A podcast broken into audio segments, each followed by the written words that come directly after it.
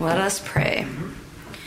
Dear Heavenly Father, we come before you this Lord's Day in praise of your name and thanksgiving of the glory and grace of your name over all things.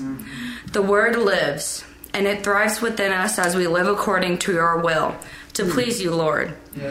We are thankful for the understanding you have blessed upon us, that we may have ears to hear and eyes to see the power and teaching of your great word. Let us dwell in your promise and kingdom, separate from the world and that of the flesh. Yes. As this world comes to pass, let us praise your name through eternity. We praise these things in Christ's name. Amen. Amen. Amen.